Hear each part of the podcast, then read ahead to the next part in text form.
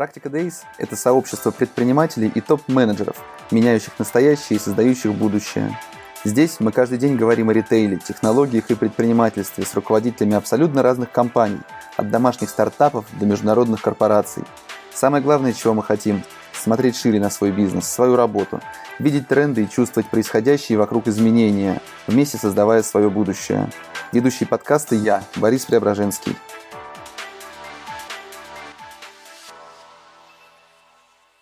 Всем привет, доброе утро. В эфире снова «Практика Дейс» и я Борис Преображенский. Благодарим за поддержку наших партнеров компании Insider и Сберлогистика. И сегодня у меня в гостях э, Илья Слепов, учредитель лаборатории Бега RunLab, а, известный триатлет, э, победитель, призер э, десятков, по-моему, сотен различных международных внутрироссийских соревнований. Илья, привет. Всем привет, привет, Борис. Да, мы сегодня немножко позадержались, я так понимаю, из-за тренировки, да? Ну да, к сожалению, тренировка и немножко не рассчитал время. Так иногда у меня бывает.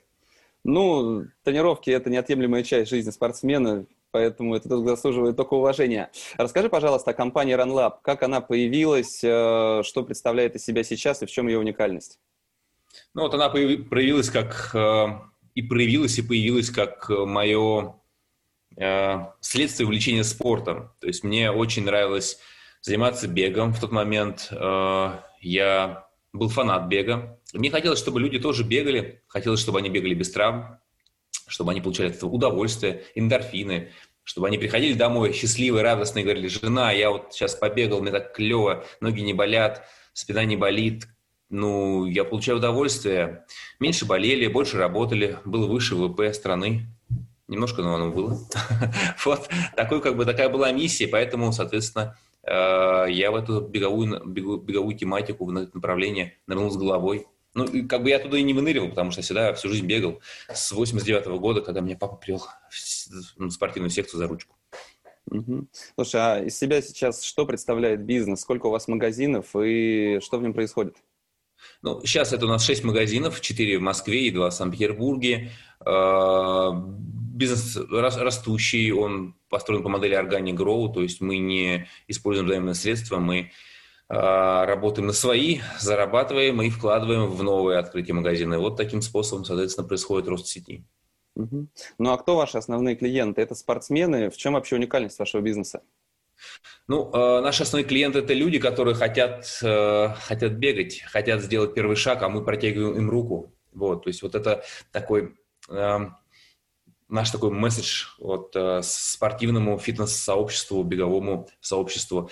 Э, уникальность бизнеса в том, что мы стали первой сетью магазинов, ну, сначала с одного магазина все начиналось, первым магазином, который стал использовать такой научный подход для определения э, обуви, которая подходит наилучшим образом человеку. К нам приходит клиент – встает на беговую дорожку, мы его измеряем, мы э, снимаем видео, специальный софт обрабатывает движение, мы понимаем все углы, наклоны, пронацию, супинацию, понимаем прямо вот, э, так скажем, детальный анализ человека, делается такая ну, 3D-модель, ну, грубо говоря, там это видео, такой захват, но э, еще специальный сканер есть, который определяет вот всю биомеханику бега. И понимая это, исходя из этого, мы подбираем кроссовки под человека, под его индивидуальную технику, чтобы нивелировать те огрехи, те особенности, которые могут негативно влиять на, ну, на здоровье. То есть повышаем эффективность бега за счет подбора правильной обуви и снижаем риск травм. Это очень важный момент, и мы им занимаемся. Вот на, этом, на этой бизнес-модели было основано RunLab. Ну и вторая составляющая, то есть первая – это такая наука, а вторая составляющая – это а, как я часто говорю, мы не продаем кроссовки, мы продаем свой опыт, потому что в компании RunLab, а, особенно на ее заре, у нас в самом начале было 25 человек, из них 13 э, мастеров спорта Российской Федерации было. То есть мы продаем свой опыт, прям по большому счету. Я тоже был в сборной страны когда-то, и все, что я пережил, испытал, сколько раз я там я падал с точки зрения травм э, там, да, и каких-то проблем с опорно-двигательным аппаратом, я все это впитал и захотел, э, чтобы люди, которые пойдут за мной, клиенты наши, этого избежали. Угу. Слушай, а какая доля ваших клиентов приходит к вам именно за вот этим подбором обуви? Ну, э, Ну, наверное, первый контакт, первое знакомство с клиентами начинается именно через запись на тестирование. Сейчас уже запись. Раньше у нас, когда только начинали, естественно, свободно, вы приходите в любой момент, стучите в дверь, здрасте, можно, можно, конечно, никого нет, пьем чай, болтаем, обсуждаем соревнования, ну и как бы тестируем. А, то есть такое было, такое вот, много было еще неформального. Сейчас неформальность осталась, но записываться... Слышно звук? Да, отлично. Нет, а я имею в виду, что там какой-то у нас ремонт начался. Угу. Ну, что сделаешь? Вот. Класс. Вот. Сейчас э, только по записи происходит. Поэтому вот, вот так. Но зайти с улицы клиент и купить обувь можешь же без проблем? Да, да, да. да. То есть э, это первый контакт происходит по записи. Чаще всего людям рекомендуют лабораторию бега, они записываются, приезжают к нам. Но потом уже э, они часто просто приезжают, как бы, иногда просто приезжают пообщаться. Потом не только обувь, они же могут приехать за спортивным питанием, за одеждой. Угу. Слушай, а какую э, долю в ваших продажах занимает именно обувь? Я видел, что у вас одежда продается. Ну, обувь где-то около 60, там, 65%. Угу. Тебя я... Угу. Я читал на Фейсбуке, что тебя не было в Москве больше, чем полгода. Как за это время справлялась компания без тебя? Да, 7 месяцев, 7 месяцев. Ну, э, компания справлялась, она и должна была справляться. Даже когда я в Москве, я, я не, вот, не держу ее вот так вот. Я не, как бы, не занимаюсь оперативным управлением. Я строю бизнесы, лаборатория бега не первый мой бизнес, и все они построены по похожему принципу. Я стараюсь э, сделать так, построить такой дом, чтобы отойдя, дом не рассыпался. Ну, образно поставить на рельсы как бы подтолкнуть, дать толчок, импульс и отойти, строить новый рельс, новый бизнес, новый проект. Вот в таком, в таком формате. То есть это как бы ну, моя идея строения бизнеса. Ну и потом э, я к этому предрасположен. Что-то сделать, и дальше уже, это я не люблю там управлять, вот прям оперативка, это как бы не мое. Я не очень хорошо это делаю. Есть люди, которые делают лучше меня, пусть делают.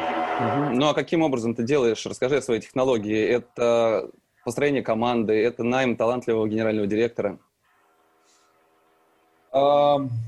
Ну, это команда, конечно. Команда, которая разделяет мои ценности, которая готова э, идти туда, куда я вот вижу, хотя я могу ошибаться. Э, преданные делу люди. Это очень важно. Ну, то есть мы все действительно любим бег. У нас даже тут есть первое, что у нас слоган есть «Мы знаем о беге все», а второе – это «С любовью к бегу». Вот. Оба слогана это я придумал как раз. И вот они, мне кажется, наиболее так верно отражают на наши, наши отношения к бегу. Поэтому если мы любим бег, ну, если вот мы им горим, ну, тут я тоже не нужен. Вот, как бы. Но ты сказал, что команда, которая готова идти туда, куда ты покажешь. То есть в этом плане все-таки ты такой деспотичный руководитель, который командует, куда идти, а команда должна выполнять. Или ты все-таки оставляешь им шанс сделать так, как они считают нужным? Ну, нет, это, это э, больше про стратегию про видение. То есть, грубо говоря, я вот хочу там вот... Э, ну, чтобы россияне бегали, да, вот, вот это мне хотелось. Вот это вот мы туда идем. То есть вот, э, э, или, например, вот я выберу какой-нибудь город, ну вот мы туда пойдем, но дальше все внутри, это все процессы, они сами будут делать. Они сами будут украшать, украшать магазин. Э, у нас несколько есть магазинов, которым, к открытию которых я приложил только на начальном этапе ну, руку грубо говоря, я, я понял, что мы открываем магазин, выбрал локацию, договорился с арендатором, нашел лучшее место, как я посчитал. То есть вот этот процесс. А дальше все, меня не было. А потом я приезжаю, смотрю, готовый магазин, он сделан, вот он как бы вот он работает, функционирует, там люди, которых я не знаю, я их даже не беру, не работаю, потому что, а, то есть вот, в, э, и в этом свобода определенная для меня и для команды, естественно. То есть они дальше все решают сами, как это сделать конкретно. А вот стратегия, это да, это как бы идет от меня. Слушай, ну последние 7 месяцев, которые тебя не было, все-таки вот эти пандемийные полгода, как компания справилась с ними, как у вас идут дела и как продажи? Ну, э, тяжелый, конечно, период был для компании, когда, э, когда у нас а, объявлены нерабочие дни с сохранением заработной платы, с легкой руки нашего президента. Вот. Но это вот сразу тяжелые будни для тех, кто на самом деле создает эти рабочие места. Вот. Э, магазины закрыты, но что мы сделали? Я сказал, что мы закрывать ничего не будем, ну, то есть сворачивать бизнес, не будем никого увольнять. Э, наше решение, и я поддержу деньгами, профинансирую все эти дыры, которые будут образовываться. Вот, пока есть деньги, мы будем жить, и как бы не волнуйтесь, ребята, пока удаленно э, делайте контент, занимайтесь чем-то еще. Мы там придумали разные истории, чем занять сотрудников. Вот. Многие попробовали себя в другой сфере, как бы для них это тоже была интересная история, шанс какой-то такой, развить себя всесторонне.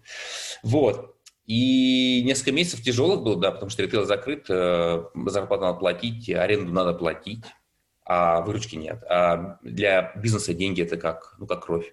Ну, то есть как бы как кислород. Перекрытие кислорода, ну, сколько мы можем дышать? Вот сколько мы можем дышать под водой без кислорода? Ну, кто-то может 30 секунд, кто-то минуту. Рекордсмены там 4 минуты, 5. Ну, это вопрос, вопрос в том, какой есть запас э, кислорода или денег. Правильно. Все правильно. Запас кислорода и твоя адаптивность к этой, к этой истории. Но в любом случае, в любом случае, без кислорода человек умрет. В любом случае, без денег бизнес умрет. Даже с очень большим запасом.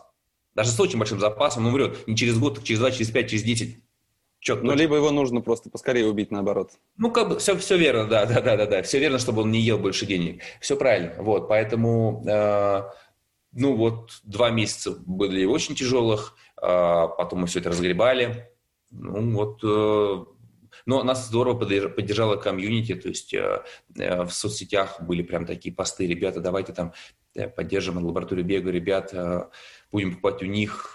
Прям это было очень приятно, прям до глубины, прям ну, Здорово, здорово. А как идут продажи сейчас?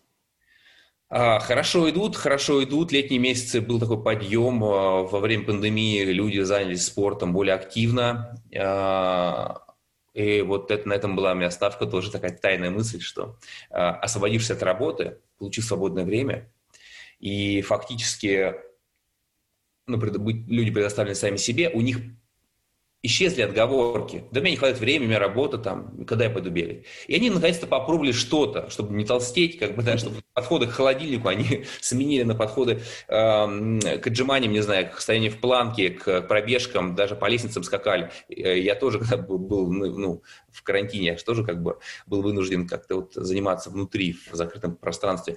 И вот оценив э, те эмоции, которые они получили от спорта, оценив их. Люди поняли, что им это нравится. И поэтому, когда вернулось все на круги своя, они остались, они захотели эти эмоции получать дальше. Поэтому на это была ставка, и ставка сыграла.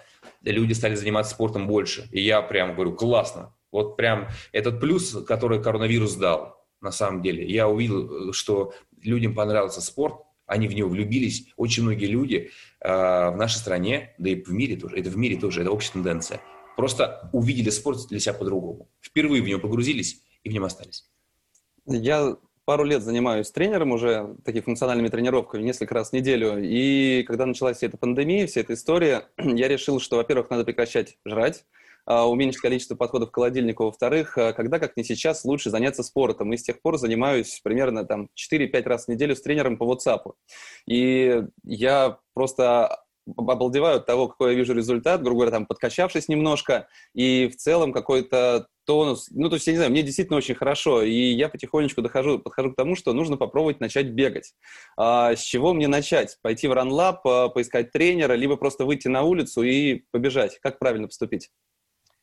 Ну, а, правильно зависит от целей, для чего ты хочешь пойти бегать. Вот, наверное... Слушай, на Фейсбуке, открываешь Фейсбук, прошел марафон, у меня там друзья, вот так тык-тык-тык-тык-тык-тык, у всех фотографии с медалями, я пробежал. Но мне да. тоже, наверное, хочется фоточку запилить на Фейсбуке о том, что я такой бегун, побегал. Ну, это, конечно, шучу, но на самом деле просто хочется попробовать себя, понять, наверное, могу ли я это сделать, а, сколько я могу пробежать, с какой скоростью, ну и почувствовать какой-то прилив сил, наверное, если все это делают, наверное, в этом действительно что-то есть такое, что мне необходимо необходимо попробовать? Ну, э, я бы тогда советовал в, на вот таком вот, в таком формате э, вначале попробовать самому. Вначале просто пойти в парк. В парк это важно, не на беговой дорожке в спортклубе. В парк, чтобы э, ты был предоставлен сам себе, ты был как бы увидел все прелести, которые дает бег. Потому что бег это часто очень история про медитацию, про возможность побыть самим собой, со своими мыслями, вот без телефона, почувствовать такую свободу, отключение от, от социализации, как бы, да, вот выход на разговор с самим собой.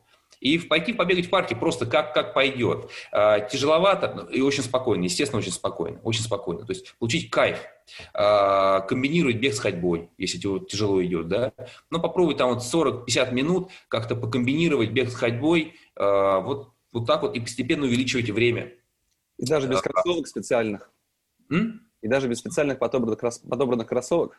А, ну, вот кроссовки все-таки я подобрал бы на начальном этапе. Вот, наверное, ты, ты вот правильно сказал, потому что это не маркетинг, это, это прям, ну, это действительно важно. Потому что э, люди, конечно, как знаешь, вот, э, в Кении, например, когда ты э, прилетаешь туда, вот там дети бегают с детства, они бегают босиком, у них очень хорошая, естественно, техника бега. И кроссовки, в любых кроссовках, я уверен, что у них не будет травм, ну, я это знаю, а, потому что они естественные, они вот как бы живые. Ну, как, вот, как у собаки, вот, ну, не будет у нее травм, или у лошади. Вот, вот она будет бежать естественно, потому что она всю жизнь бегает.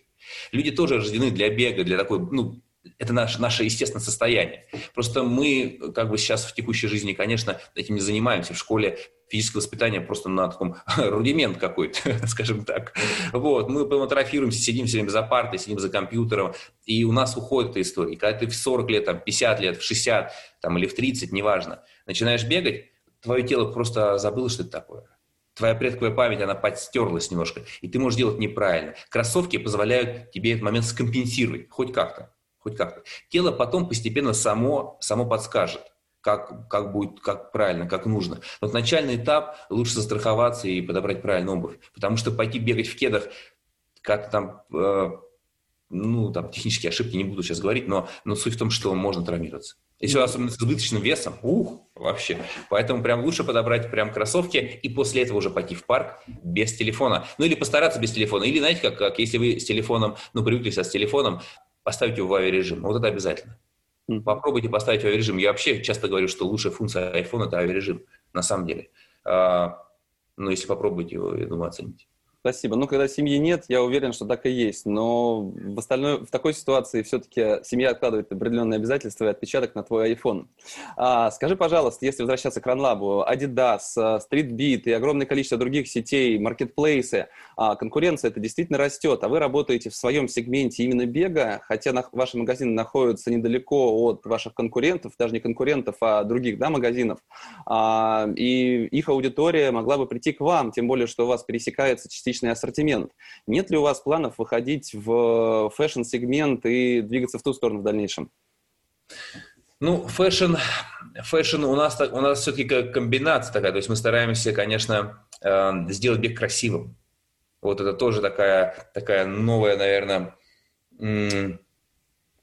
и потребность рынка, и, наверное, ответ на эти потребности. Мы хотим сделать бег красивым, таким э, секси, потому что он, он правда, он клевый. То есть и человек становится сам по себе выглядеть привлекательней, и он может выглядеть, и когда он бежит, он может выглядеть красиво. Это естественное движение, если делать его красиво, а еще в красивой одежде, функциональной.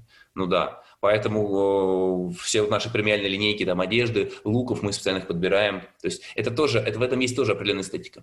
Угу. Ну, самый красивый бег может получиться, по мнению многих, в кроссовках Джимми Чу, например. Джимми Чу, Нет, некрасиво. Некрасиво. Вопрос в том, что э, когда ты одеваешь э, какие-то там кеды такие модные, дизайнерские, ну в них бежать неудобно, ну правда. Вот правда. Ну, продавать-то их можно с соседней полки. А, можно, но это история не про бег. Мы, мы все-таки, мы как э, клятву Гиппократа давали, не навреди. Мы не будем продавать то, в чем можно получить травму, то, что не несет функционала. Вот, вот это, это не наша кредо вообще совсем. А, у вас а, четыре магазина в Москве, два в Питере, ты сказал. Какие у вас планы в отношении расширения? Будете ли вы открываться в других городах или увеличивать покрытие в этих? А, другие города, вот мы в конце года будем как раз решать, принимать решение там о дальнейшем развитии. В этом году очень удачно первый год, когда мы решили не открывать магазины, до пандемии еще. То есть до пандемии прям тоже такое классное получилось решение. Ну, я сконцентрировался на, на e-commerce, и как раз э, это было нам очень на руку. То есть я принял решение, что мы не будем открывать новый магазин, но мы разовьем наш e-commerce. И поэтому, начиная с января, мы начали усиленно вкладываться в e-commerce. И в марте он нам очень сильно пригодился. А можете рассказать, как вы развивали e-commerce, что значит вкладывались в e-commerce, что вы делаете, как вышли вы фактически в эту технологию? Ну, э, сейчас же очень много различных способов, которые э, облегчают связь покупателя с продавцом, делают его таким бесшовным, удобным, комфортным. И вот все эти способы э, мы пытаемся внедрить, внедрили расширяем линейку, матрицу, ускоряем доставку. Вот это, то есть это же такое много, много звеньев в этой цепи, и по каждому звенушку можно отработать, можно улучшить, может улучшить там, не знаю, время ответа оператора, там, можно добавить какие-то виджеты, там, гаджеты, ну, тут все, вся эта история, вот, она как раз про это. Ну, а каким опыт, опыт покупателя был э, богаче от, от общения как бы с нашим э, сайтом. Угу. Ну а каким образом вы стали это развивать направление? Взяли специалиста на работу, либо собрали команду отдельную, либо просто сами стали учиться? А, ну, у нас усиленно, да, e-commerce усилен, там один-два специалиста в этом году пришли туда, соответственно, чтобы этим заниматься усиленно. И аутсорсинг, конечно, аутсорсинг. То есть э, какие-то агентства, которые этим занимаются, которые могут внедрить, что еще, мы их привлекаем тоже, если не справляемся сами. Ну, то есть ты доволен, по сути, тем форматом, который у вас получился в онлайне?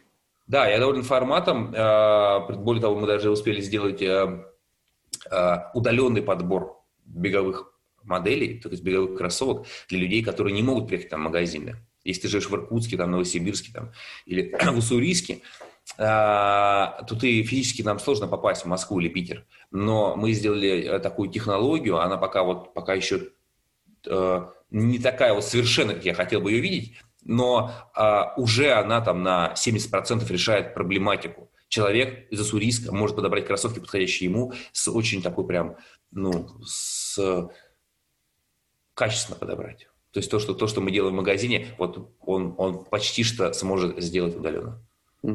Если говорить о будущем формате, то какой формат ты считаешь идеальным для вашей компании? Кто-то строит, э, производители в основном строят какие-то дворцы высокотехнологичные, да, где показывают, представляют свою продукцию, подключают огромное количество новых цифровых технологий для того, чтобы показать э, весь кайф от этой обуви. А кто-то, наоборот, уходит в онлайн, кто-то расширяет офлайн, кто-то развивает свою омниканальность и как ты видишь, как вы видите вот этот формат в будущем вашей компании, который станет наиболее успешным и актуальным через там 2-3 года? Ну, в интернет, конечно, мы будем вкладываться, мы будем вкладываться в e-commerce, но э, я такой э, апологет э, живого общения. То есть вот ритейл, он никуда не уйдет и он будет более премиальный. Я вижу в этом развитие. То есть я, я хочу общаться с людьми. Ничто не заменит нам э, живое человеческое общение. Как, как сказал Зупери, там, да, нет роскоши больше, чем роскошь человеческого общения.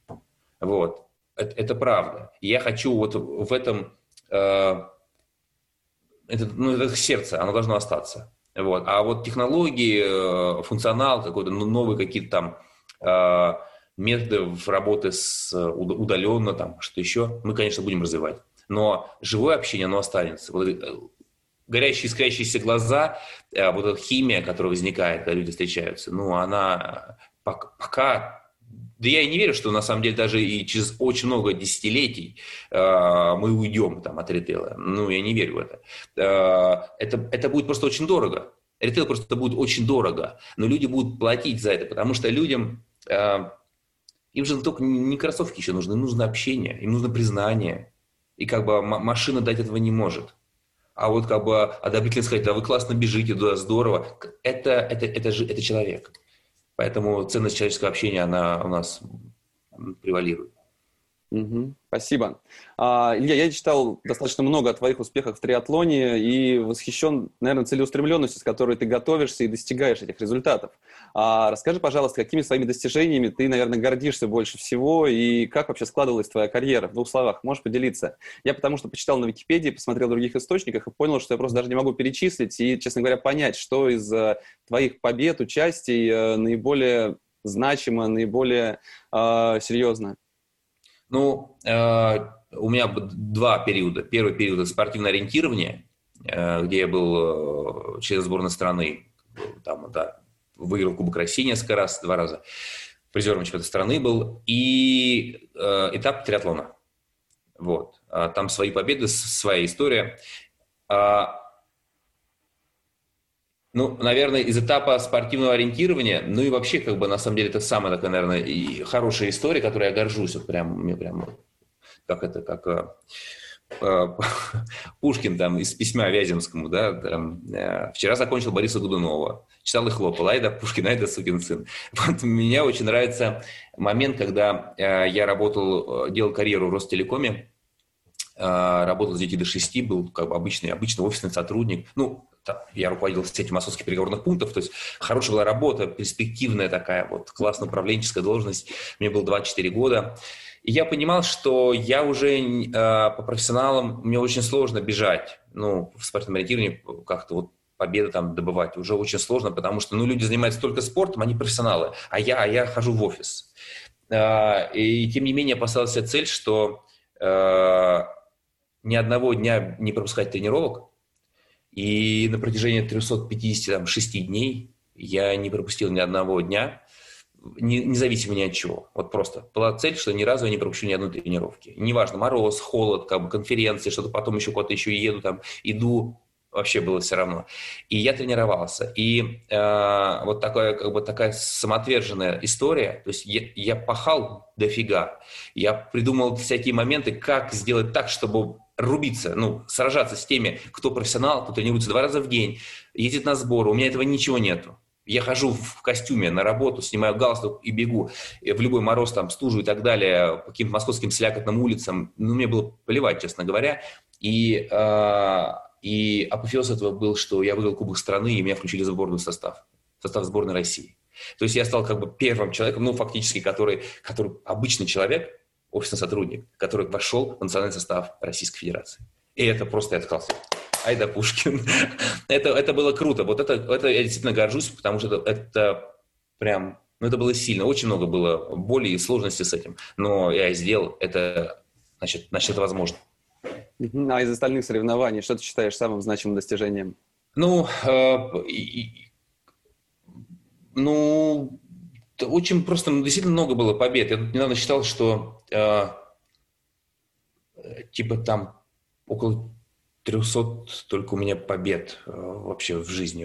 Медали, кубки. То есть суммарно за первое место, за первое место это около 300 там примерно. То, то есть очень много было. И все они как-то запоминаешь, ты их запоминаешь. Потому что каждая победа это каждый раз ты не уверен в этом, они, она как бы легко не дается, не, не дается. Но при том, что 300 побед, да, сколько было поражений там же, ну и уже тысячи. Вот, то есть э, я более тысячи раз участвовал в соревнованиях э, в жизни разные. В триатлоне самая яркая история для меня, конечно, для меня в триатлоне, второй там, да, вот триатлон, э, я в 29 лет начал там заниматься триатлоном, плавать вообще ни черта не умел. Э, ну, у меня, ну, тут я прям с нуля начинал все, хотя я думал, что красиво плаваю, это все было, это был обман и иллюзия. Вот.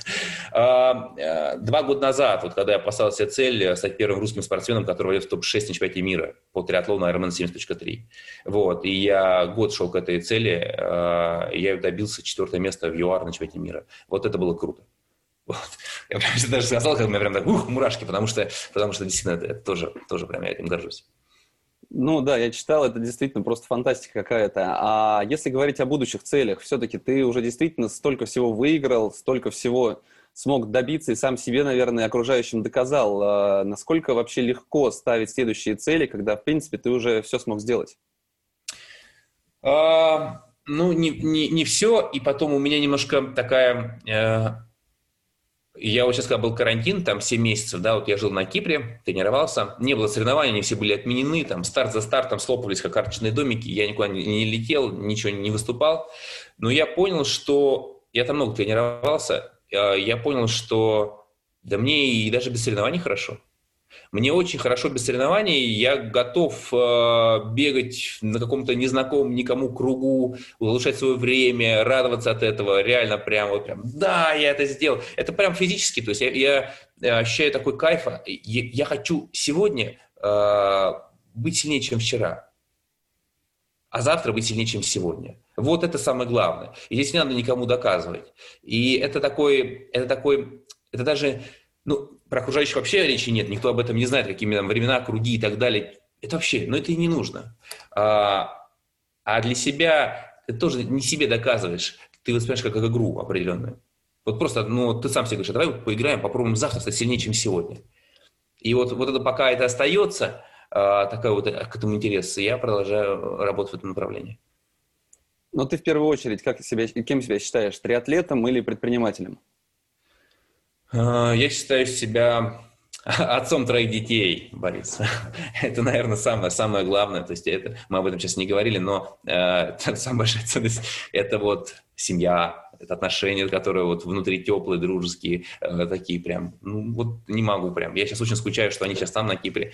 Вот, прям вот э, недавно написал пост, у меня Мартину старшему было 5 лет исполнилось, а я не был на день рождения впервые.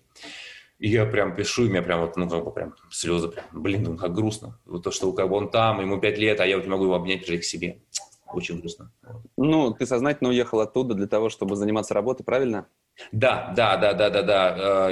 Э, были обязательства здесь, в Москве, которые надо было сделать э, и по бизнесу, и я еще работаю в Сколково как преподаватель, как коуч, как коуч точнее. Э, и в модуле студенты, очная вся история. Ну, конечно, я должен был присутствовать, поэтому, поэтому я должен был улететь. Илья, как ты умудряешься совмещать работу, спорт и семью? Ну, никак, они, все это разваливается, кроме семьи. Не, шучу. На самом деле, э, ну, это просто естественно, естественная история. То есть я даже как-то не напрягаюсь от этого. Ну вот, ну я сейчас объясню. А, бизнес я строю по принципу построил, отошел, все само должно, работать. Если получается, значит, я молодец. Если не получается, значит, что-то сделал не так, я переделываю. А, семья везде со мной летает и на сборы, на соревнования мы вместе. Поэтому я не разделяюсь. Я как бы нет такого, что вот я там где-то там, а, там без семьи. Вот у меня сейчас первый период, когда там за пять лет, когда действительно я вот без семьи, но тут надо понять все-таки, как бы 7 месяцев я не был в Москве, мы не знали, что уедем. Ну, я вот так оказался. Но это вот короткий период. Все остальное время мы всегда вместе. На всех сборах и соревнованиях. Летаем по всему миру. У меня, как я говорил, там вот а, а, старший, например, да, вот сейчас ему 5 лет, он был уже на всех континентах, кроме Антарктиды. Северная Южная Америка, Африка, Евразия, Австралия. И это он сделал еще к четырем годам. Ну, то есть ему еще не было четырех лет, когда он уже был как бы на, на всех континентах, кроме Антарктиды. Потому что мы летаем вместе. Это, это мы видим мир, открываем его. Я хочу видеть первые шаги своих детей. Я хочу видеть как их, их вау от того, что они видят кенгуру, там, от того, что они, как бы, не знаю, там, плавают там с дельфинами. Ну, вот это вот такая история. Того, что мы там мерзнем в каких-нибудь снегах, или там застряли где-нибудь в какой-нибудь гостинице, или там прокололи колесо. Мы все вместе в этой истории, как бы, да. Вот. Э, и поэтому нет разделения. Ну и спорт, он, он внутри, то есть у нас там, не знаю, есть беговые коляски, например, там, для двойни. У нас же маленький, мы с ним 5 лет старшему, сейчас вот исполнилось, 3 среднему и год младший. Вот. И вот, например, беговая коляска. Вот я с ней, например, бегаю. Я плаваю с ними на спине иногда, делаю силовую такую историю. То есть мы что-то придумываем. Есть сидение на велосипед специально, чтобы сделать с ними тренировку. То есть мы даже спортом занимаемся вместе. А уж про то, что силовую как бы компонент, там, планку, он лежит на мне, там, они двое на меня на ногах болтаются, когда там подтягиваются на турнике, там. Это... И они сами видят, они же по, по, как бы по родителям считывают историю. Очень сложно воспитывать детей, воспитание детей такой вот прям, ну, такой текущая главная цель вообще так для меня. Вот, оно же, они же копируют наш, они же очень ну, это, не, это будет фейк, если ты сидишь на диване, пьешь пиво и говоришь, сынок, занимайся спортом, спорт – это сила, а сам так прихлебываешь. Так не работает. Ты примером своим покажи, тогда будет работать. Это так говорит история, и я думаю, что так будет в моем случае.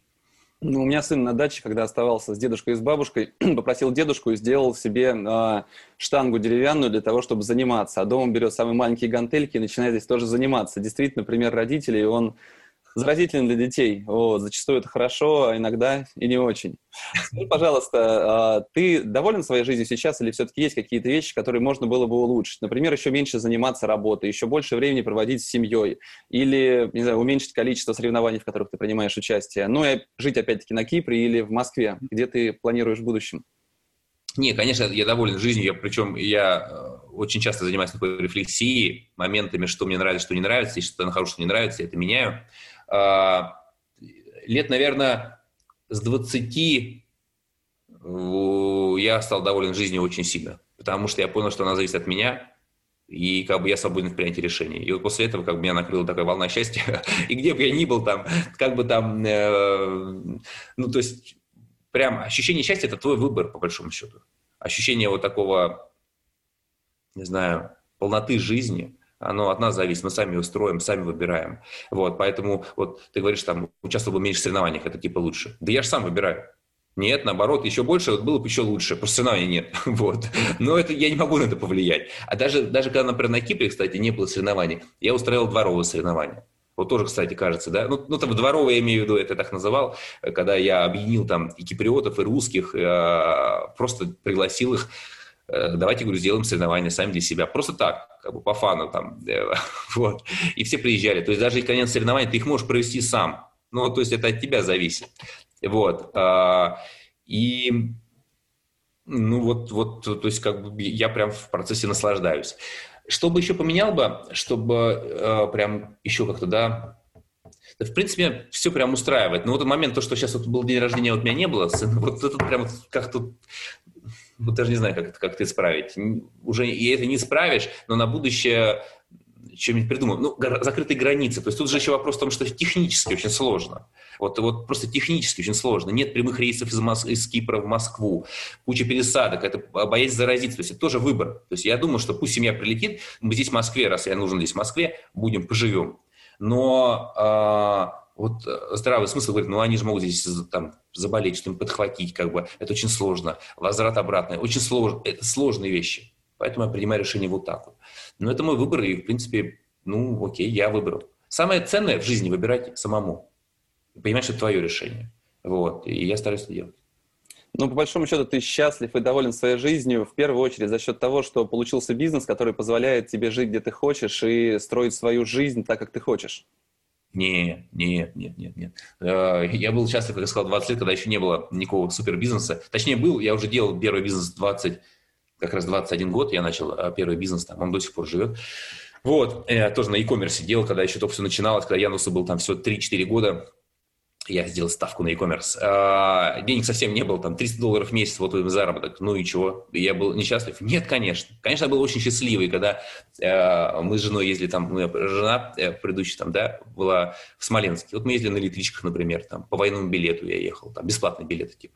Вот, ну, потому что я был военнослужащий. А, и вот мы там едем в Смоленск с двумя пересадками, там, это же, это же пипец, это 6 часов на электричке, на жестко сидишь. Я счастлив был, конечно же, потому что не деньги определяют, и определяет твоя свобода, твоего выбора счастлив от того, что бежишь, как бы, и твоя грудь там широко раскрывается навстречу там потоку ветра, ты сильный, ты молодой, ты как бы, у тебя нет преград. Ну, какая, какой здесь, почему здесь деньги? Это вообще как бы бизнес. Это такая история, ну, э, даже если как бы там мало что есть, есть, да, ну, всегда есть хлеб, вода, но, слушай, это тоже такой процесс.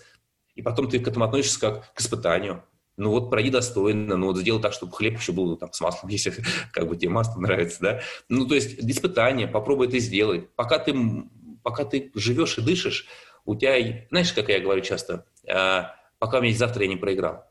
Вот, вот к этому так относиться и все, поэтому Угу. Ну, мы прекрасно знаем с тобой, что есть огромное количество предпринимателей, которые сидят на своим PNL, и у них он не сходится. А, у них нет времени на семью, на спорт тем более. Они сидят на работе и думают, что же сделать, как решить эту проблему, как э, заработать денег, чтобы оплатить участие хорошо в соревнованиях, э, оплатить детский сад ребенку, заплатить, купить продуктов и так далее. А как здесь можно говорить о счастье с твоей точки зрения? Дай свой совет, наверное, таким людям. Мы с тобой понимаем, что большинство предпринимателей сейчас а, заняты именно решением этой задачи – свести доходы с расходами. Ну, э, тут э, дело в том, что сказав, как бы, как им надо действовать, все равно они, в это, они это не сделают, потому что у них другие, другие э, э, маркеры, маркеры, э, вот они думают, вот, ну, предположим, там, пинель не сходится, денег совсем мало, там, блин, там, прям совсем все плохо, вот, но они, но они просто не, не могут понять, что, ну, Хорошо. А, предположим, они вот узнали, что через три месяца там как бы их жизненный путь закончится на Земле. Вот будут ли они сидеть над PNL, будут ли они думать о том, что ой, тут я несколько тысяч потерял или миллионов, неважно. Нет, они позвонят родителям, они обнимут своих детей, они поедут к морю, вот что они сделают. Вот что они сделают. И они поймут, что PNL это все фу. Вот. Поэтому в этом сила. Э, когда ты осознаешь, что ценность момента. Ценность момента. А вот э, пинель как бы или какая-то другая история, это просто ну, должен быть твоим выбором. Ну вот, вот и все. И ну, ну вот в этом ценность. Угу. Но это легко говорить, когда у тебя есть возможность пойти купить еду для семьи.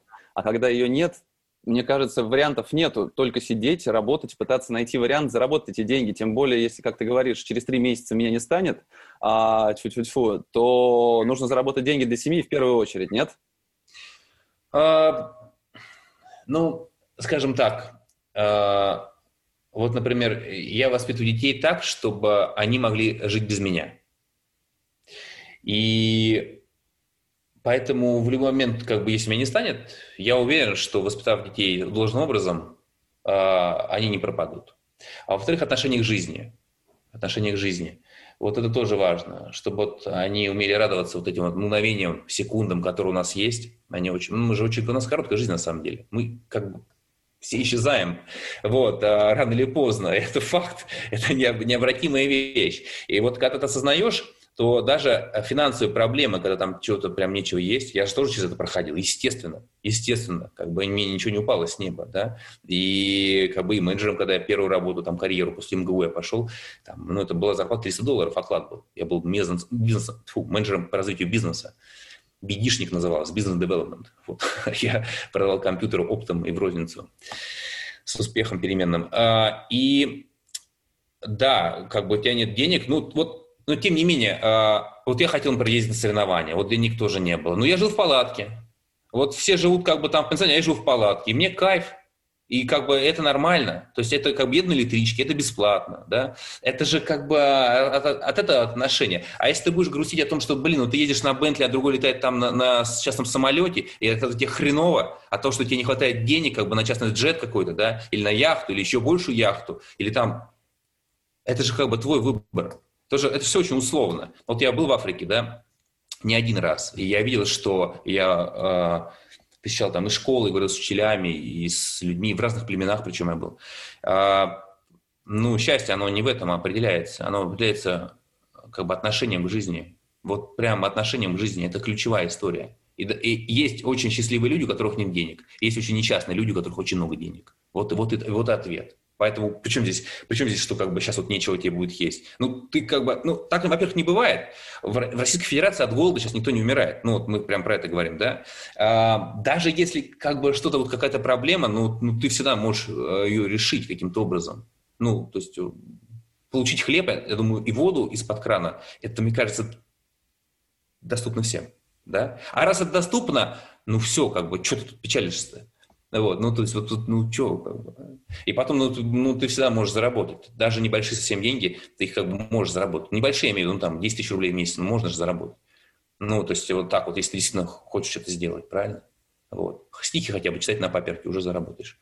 Это тоже как бы тоже неплохо. Дарить красивые людям, дарить, дарить как бы поэзию, красивые стихи, там, не знаю, Боротынского, там, какого-нибудь Батюшкова, да? Тоже то неизведанные открыть как бы какими там грани истории. Я не знаю, это сейчас, конечно, идет такая ну, э, фантазия, но потому что эм, вопрос твоего отношения, а не вопрос уходения в кармане. Угу. Илья, спасибо большое. Я восхищен твоей позицией и тем, что ты делаешь. Это действительно очень круто и заряжает, я уверен, не только меня, но и многих, кто посмотрит это видео. Спасибо большое, что нашел время присоединиться. Буду следить дальше за твоими спортивными успехами, успехами на Ранлаба. Ну и самое главное, поскорее, наверное, вернуться к семье и продолжать в том же духе, не останавливаясь. Спасибо тебе большое. До новых встреч. Спасибо, Борис. спасибо, спасибо, спасибо. Пока. Напомню, это был подкаст «Практика Дейс», а меня зовут Борис Преображенский. Если вам понравился выпуск, поставьте оценку и оставляйте комментарии. Пишите, какие темы вам интересны и кого позвать в гости в следующий раз. «Практика Дейс» выходит в прямом эфире каждый будний день у меня на Фейсбуке. Еще видеозапись эфира удобно смотреть на YouTube.